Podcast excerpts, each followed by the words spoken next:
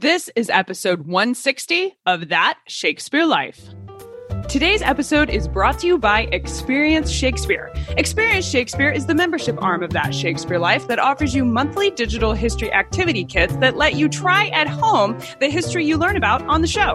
They work like science labs for history. Stay tuned after the episode for even more details.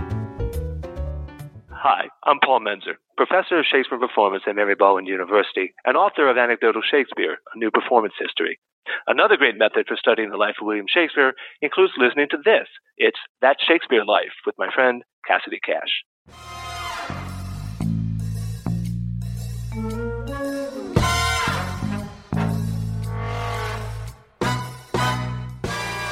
Timothy Bright's system, though, was designed for speed, and he used little marks that you could jot down quickly if it was a common word and he would just add another little mark if it was a, a, less common but related word. So just before Shakespeare started writing his plays, we know from quotes like the one you just gave us that he'd uh, heard of the system and he used that word charactery twice Welcome to That Shakespeare Life with Cassidy Cash. Cassidy believes that if you desire to successfully learn or perform Shakespeare's plays, then understanding the real life and history of William Shakespeare himself is a must. That Shakespeare Life is the podcast that helps you go beyond the curtain of some of Shakespeare's most iconic works and explore the world of early modern England as Shakespeare would have lived it, learning from the writers, historians, and performers who know it best. And now, here's Cassidy. In 1588, one man named Tom Bright introduced a innovative new method for quickly writing down what you hear during a live performance. He published a manual called Charactery, and it was a term of Bright's own invention. Charactery is the first English version of an ancient method of shorthand dating back to the time of Cicero, and it allowed you to pirate anyone's live performance, provided you had enough patience to learn the complicated system of charactery. Bright's innovative new technology applied a complicated array of symbols and characters that, while intimidating to review today, was a huge hit in Elizabethan England, with several additional shorthand methods being published in England within just a few years of Bright's work. Walking the line between illegal behavior and artistic prowess, masters of shorthand in the late 16th century are responsible for many of the surviving copies of sermons from Shakespeare's lifetime. And our guest this week argues in his publication, Shakespeare, Playfere, and the Pirates, that shorthand may be behind the many errors we find in Shakespeare's bad quartos, as well as responsible for the reason we even have copies of Shakespeare's plays today. The obvious question when you realize that audience members at the Globe Theater were writing down the play as they heard it was to wonder how did they accomplish this task? Were they using quill pinks and inkwells? And did they get arrested for pirating the works of the greatest playwrights in the age? Here this week to explain all of these questions, including mechanics of stealing words from the air as they're being spoken, along with what kind of impact these pirates had on the theater culture of the 16th century, is our guest, Bryan Crockett. Bryan Crockett is an emeritus English professor at Loyola University, Maryland. He has written numerous books and articles, many of them about Shakespeare and his surroundings. In addition to a career's worth of teaching courses in English Renaissance literature, Crockett has developed subspecialties in the religious discourse of Shakespeare's day, as well as the newly developed technology of shorthand transcription of live performances. Crockett has delivered lectures in the US, Canada, and the UK, including one at London's Globe Theatre.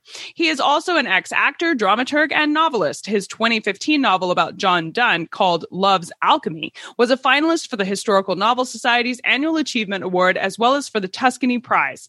Married and with three grown children and a grandchild on the way, he lives in Baltimore with his wife and artist Pamela Crockett. Hello, Bryan. Welcome to the show.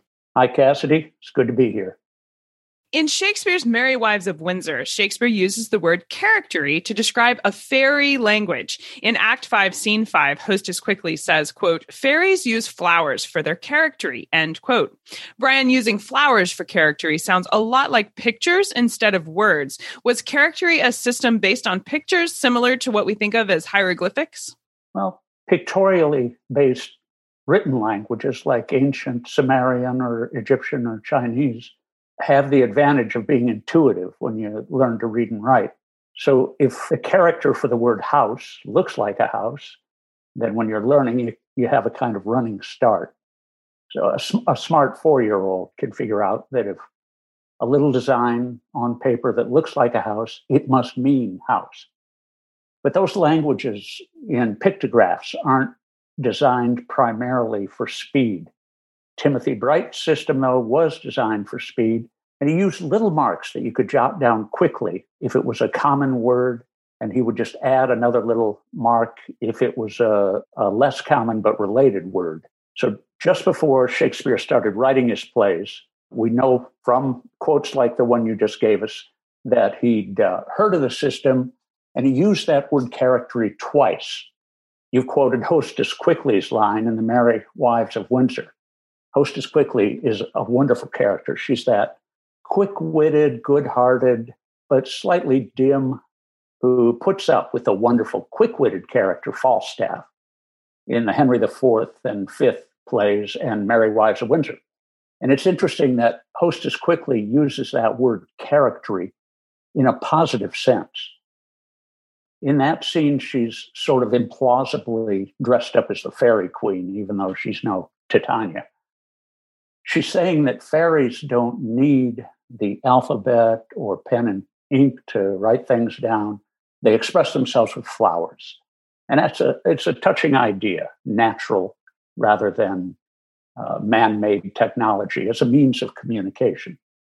But what's interesting is that there's no hint of animosity between Shakespeare and the practitioners of charactery. Whether he knew these guys were ripping off his plays, we just don't know.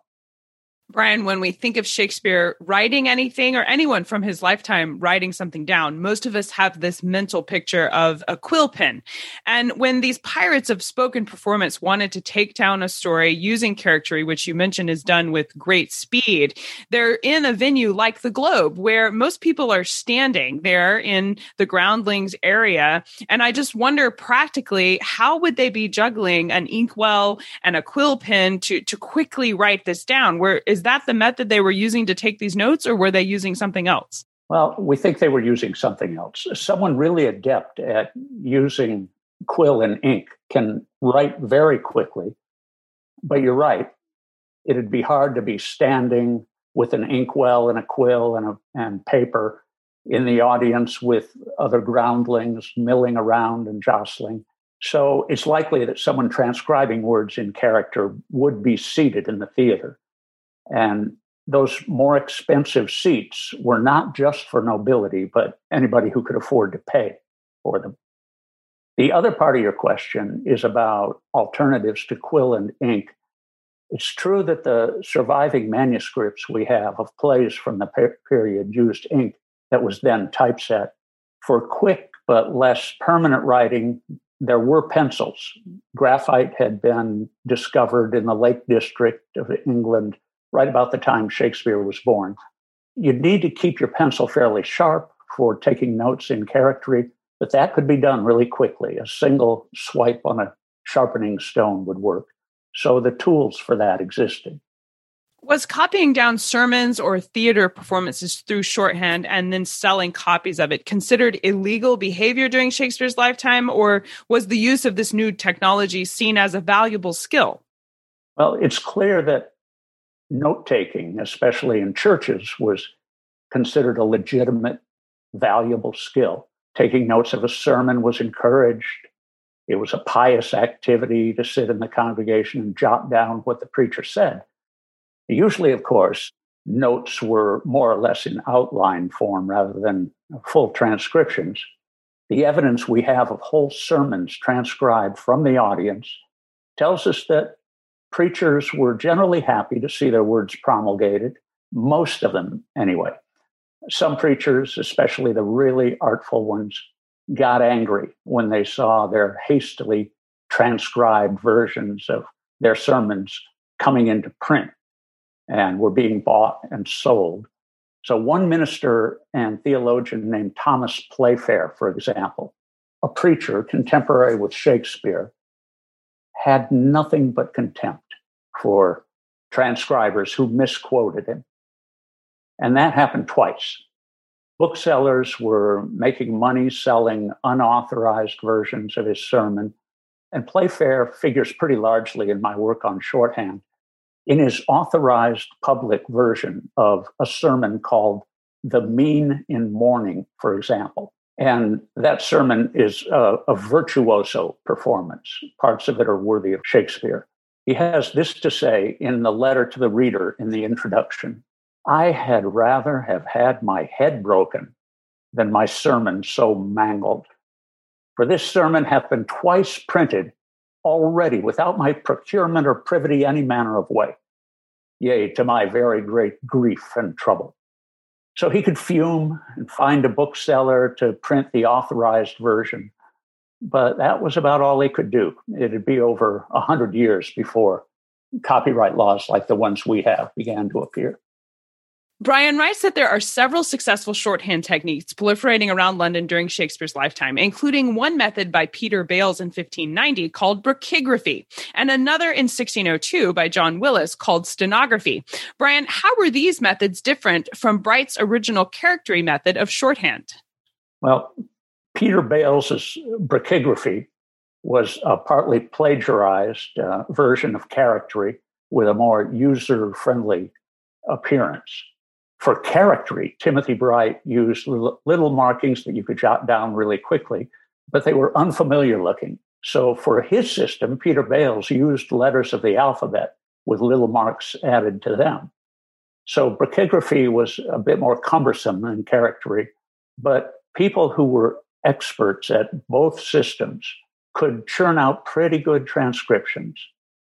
And John Willis's stenography, which came out in 1602, two, more than a decade after Bright's and Bales's systems, was a real improvement. Of course, we still use the word stenography in court trials. We still have court stenographers. That method was the first phonetically based system of shorthand. So instead of arbitrarily matching each little mark to a different word or phrase, you made a mark that represented a certain sound. It doesn't seem likely that stenography was used to transcribe any of Shakespeare's plays. Despite the three shorthand practitioners Bryan cites in his work as being successful at their shorthand creation, the method itself, when put to use for copying down sermons, was, as Playfere lets us know, received with this great contempt.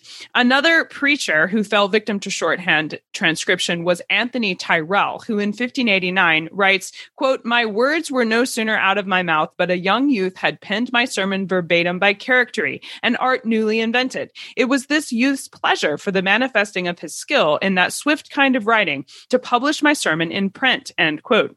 Bryan, I take notes here while we're talking on the show, and I consider myself pretty quick at typing, but even I am unable to transcribe the entire conversation verbatim. What kind of speed and accuracy is being displayed here for the preacher to assert that a youth copied his words down verbatim? Is it really practical or even possible to capture an entire verbal performance from the audience using shorthand? Well, some preachers hated it when their sermons were pirated in, in shorthand and then uh, sold to printers because there were big mistakes in a lot of them, but not all.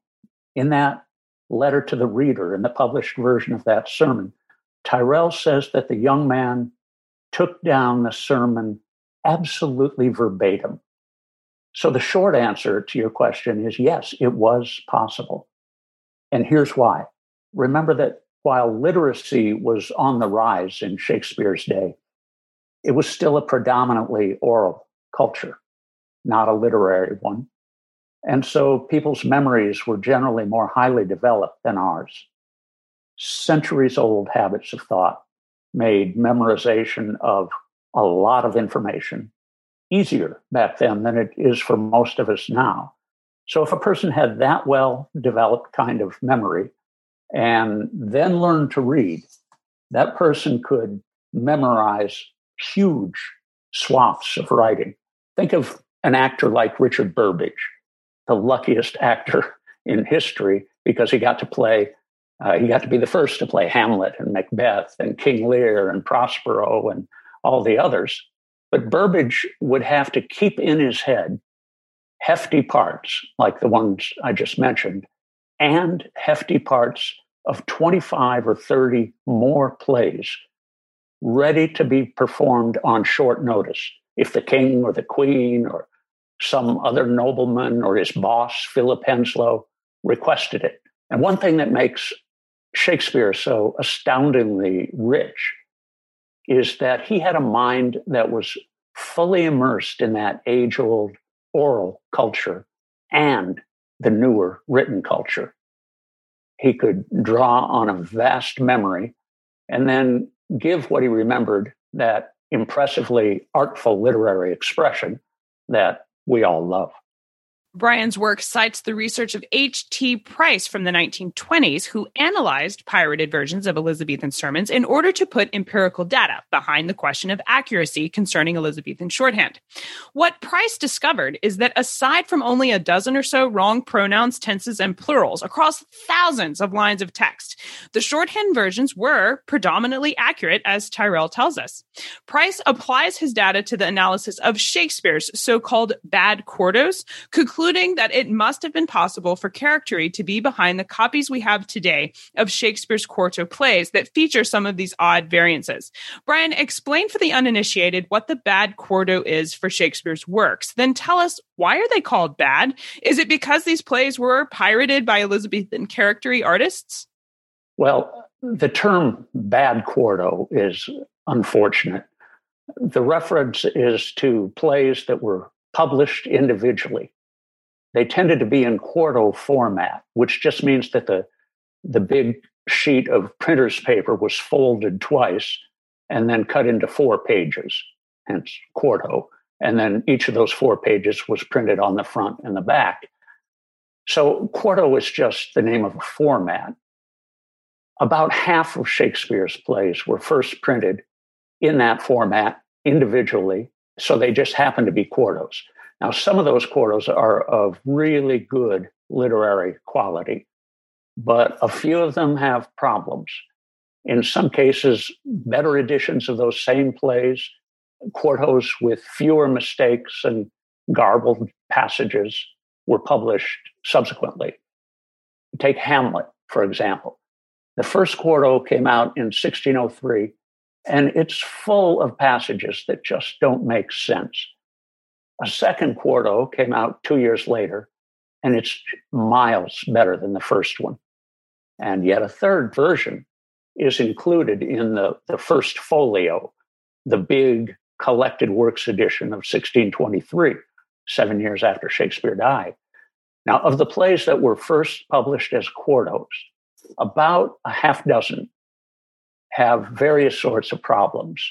And each of these plays' set of problems is unique to it. So it's unfortunate that about 100 years ago, a few of these texts were lumped together as bad quartos. And there was speculation that maybe some of them were first written down by someone in the audience taking notes in charactery. Then, about 75 years ago, a group of scholars who called themselves the New Bibliographers developed a theory of what they called memorial reconstruction. The idea was that these bad quartos came from rogue actors in Shakespeare's troupe who tried to make a little money on the side by writing down what they remembered from the plays and selling the result to a publisher. But to make the case that those plays were memorially reconstructed, the new bibliographers had to debunk the theory of shorthand transcription. Uh, not until fairly recently have some of us looked really closely at that debunking. And we've debunked the debunkers. We're back to shorthand as the best theory for why a few of Shakespeare's plays are the way they are. But we're looking at that question now in new ways. The bad quarto version of Shakespeare's Hamlet from 1603 that you mentioned is housed at the British Library and available online. And I will link you to the show notes for where to read that in today's episode. It shows stage directions, entrances, and exits included in the text. Bryan, in a society where theater was considered something to be heard as opposed to something to be seen, the way we perceive theater today, why would Charactery also have cataloged the stage directions? I wouldn't be too insistent about hearing a play versus seeing one. Both terms were used in, in Shakespeare's day. But the first function of stage directions was, of course, to help actors know what to do. But after a play was published, those same stage directions help the reader to picture what's going on. And that's why shorthand transcribers would use stage directions. That was sort of the norm for printed plays, but a literary pirate could make better money if the printed version looked like the real thing. So there are technical ways of identifying stage directions that are more likely to have been written by an eyewitness, a literary pirate in the audience, than by the author of the play. In Love's Labour's Lost, Holofernes goes into a beautiful rant about words and variances, which, taken in context of what we know about the fluid nature of spelling in Elizabethan England, as well as what we're learning today about charactery and stenography, it sounds as if the presence of charactery artists in the audience was an anticipated reality for players in the theater. In Act 5, Scene 1, Holofernes says, quote, He draweth out the thread of his verbosity finer than the staple of his argument. I abhor such fanatical phantasmas, such as insociable and point devised companions, such rigors of orthography as to speak doubt fine when he should say doubt, debt when he should pronounce debt, D E B T, not D E T. He clappeth a calf, calf, half, half, neighbor, vacatur, neighbor, nay, abbreviated nay. This is abominable. End quote. The actual text of the play spells out these words for comedic effect, showing that there is a difference in spelling for calf and calf. But this isn't, this is surprising because there wasn't a consistent and agreed upon system of spelling for the English words. This was far from linguistically established at this point in history. And when written down in text, these lines are hilarious because you can see the spelling differences. However, Bryan, I wonder what it would have been like for a stenographer or character artist to try and transcribe this scene down to paper during a live performance. Is Shakespeare writing these lines to intentionally mess with the people he knows are in the audience, trying to copy this down based on sound? That's a wonderful passage. Well, could be. It's sort of satisfying to think so, that Shakespeare's messing with the pirates. Uh, I'm not sure there's clear evidence of that, but maybe so. It, it seems in character for Shakespeare, right? Uh, the man did have an amazing sense of humor. Arguably, Shakespeare's plays were never meant to be written down in a published book format at all. As performance pieces, any bound version of the full script was done after the fact, which begs the question for you, Bryan. Are there any truly authorized versions of Shakespeare's plays that we mm. can say the bard actually compiled himself? Or are the longhand manuscripts of his plays just pirated shorthand versions? Well, if there were those sorts of pirated longhand manuscripts, we haven't yet found them, and um, I doubt that we're ever likely to. They no doubt existed, but there's a reason that they weren't preserved. A literary pirate could use shorthand to transcribe the live performance and then use those shorthand notes to write out a longhand version that would serve as the copy that the bookseller would buy. And a typesetter who worked for the bookseller would use that longhand version to set the type in the printing press. After the books were printed, there'd be no need to keep the longhand versions because people would have the book as it came off the printing press. So I think you're right that Shakespeare doesn't seem to have thought of his plays as literature. The handwritten scripts were what the acting troupe needed to stage a good performance not literature to last through the ages. He was a man of the theater through and through. And when it came to the plays, our best guess is that the performance was everything to Shakespeare. If he expected, or at least hoped, that some of his work would survive as literature, it was probably his long narrative poems like Venus and Adonis or The Rape of Lucrece what I was trying to ask with that question is when we have like the 1603 quarto version of of Hamlet or these other quarto versions any any versions of Shakespeare's plays that aren't based on the first folio are those quarto versions do we have them at all because someone copied them down using shorthand? Because it wasn't Shakespeare that wrote them that way. Right. The prompter for the acting troupe could have sold the handwritten manuscript to a printer. Could have happened that way. It could be that a couple of those actors tried to remember the play and wrote down what they could remember and sold that to the printer. With the first quarto of Hamlet, I don't think it's likely that the transcriber was somebody in the audience taking it down in shorthand, but you can make that case for a few of the plays. In an article in Shakespeare Quarterly, I've made that case for the first so called bad quarto of Romeo and Juliet. But I don't think it would work for all the quartos, the bad quartos. Does that answer your question?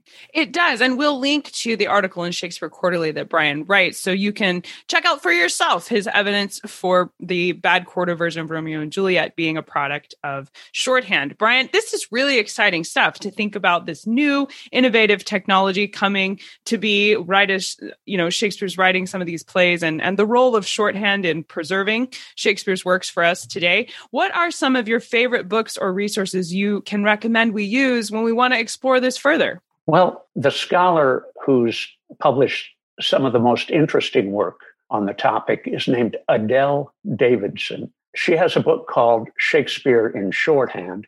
It's mostly about the textual history of King Lear. She and I disagree about quite a number of things, but that's a good place to start. She's done some very good work.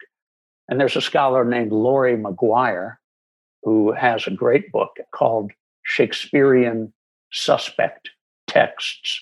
And one more, Lucas Erne, E R N E, has a really thought provoking book called Shakespeare as Literary Dramatist.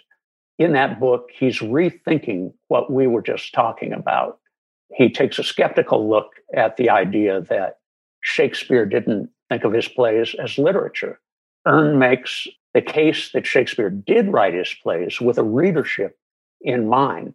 So it's good to get both sides of this sort of thing. I've I've given you some references uh, for people who would disagree with me, but that's the way scholarship works. Those are all very Absolutely. good scholars. And it's fun to look at all the sides. We'll make sure to link to these books as well as to Bryan's work in the show notes for today's episode. So stay tuned after the conversation to find the link for those. Bryan, we ask everyone this next question here at That Shakespeare Life, and that's what's the one book you would take with you on a deserted island? My friends in England tell me I'm supposed to allow you the complete works of Shakespeare and a copy of the Bible. So your choice would be in addition to those.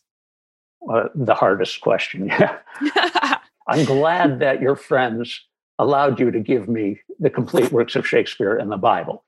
I wonder which which one would be more dog-eared and worn out after a few years. But, but thanks for that. The Iliad comes to mind uh, as a strong contender, or just for modern day smart, amiable companionship. I'd probably consider David Foster Wallace's Infinite Jest. But in the end, I think I'd find the, the most lasting, profound pleasure in John Milton's Paradise Lost. As a poet, Milton is one of the very few in Shakespeare's league. So that's what I'd take Paradise Lost. I think that's an excellent selection. You'd be well set up on that deserted island with Shakespeare, the Bible, and Milton. You you'd be well set up for a while. So what's next for you? What are you working on now that you're excited about? Well, I'm recently retired from academic life. So, as an emeritus professor at Loyola University, Maryland, I can teach a course now and then if I want to. But so far, I've taken a break from teaching, and lately I've taken up playwriting. And of course, it's uh, it's intimidating to to do that when you've spent your life with Shakespeare. Uh, just a, just a little bit. yeah, but I've found the answer. I've figured out what to do with him. Oh, I've, tell us the secret. Yeah, I put him in one of my plays as a character. Oh, there and you go. So he has to say what I say, he said. and I've written another play that's set in the near future and is a, a dystopian, political, black mirror-ish play that uh, is about technology gone wrong in politics in a senatorial race. So projects like that are enough to keep me busy for now. That's fascinating. I'll look forward to as theaters are opening back up slowly but surely these days. I'll look forward to seeing that one performed and staying in touch so we can find out all of the ways that you put Shakespeare back on the stage. Thank you so much, Bryan Crockett, for being here today and taking us through the history of shorthand. This was a really fun conversation. Well, thank you, Cassidy, for the invitation. It's been great. Find links to the resources Bryan mentions in today's episode, along with a free sample of how you can try out Charactery for yourself in the free download that's available in the show notes for today's episode. Visit the link to find out more. Find all these things and the full show notes for today at CassidyCash.com slash episode 160. That's CassidyCash.com slash EP 160. Don't forget that the video version of our show is streaming right now on YouTube completely free. You can watch that at youtube.com slash C slash Cassidy Cash. And if you liked video content for our show, then make sure you check out the digital streaming app for that Shakespeare Life. We have animated plays, bonus interviews, documentaries, and more, all packed into the membership area for our show. Members get the digital streaming app along with monthly history activity kits that work like science labs for Shakespeare. Join us inside as we cook, play, and create our way through the life of William Shakespeare. Find out more and download that app at CassidyCash.com slash experience. That's CassidyCash.com slash experience. That's it for this week. I'm Cassidy Cash. Thank you for being here. I hope you learned something new about the Bard. I'll see you next week. Bye bye. Thank you for listening to That Shakespeare Life. As always, the best conversations happen after the episode over at CassidyCash.com. Become a part of a vibrant Shakespeare conversation by adding your voice over at the website. Until next time, remember, when you want to know William Shakespeare, you have to go behind the curtain and into That Shakespeare Life.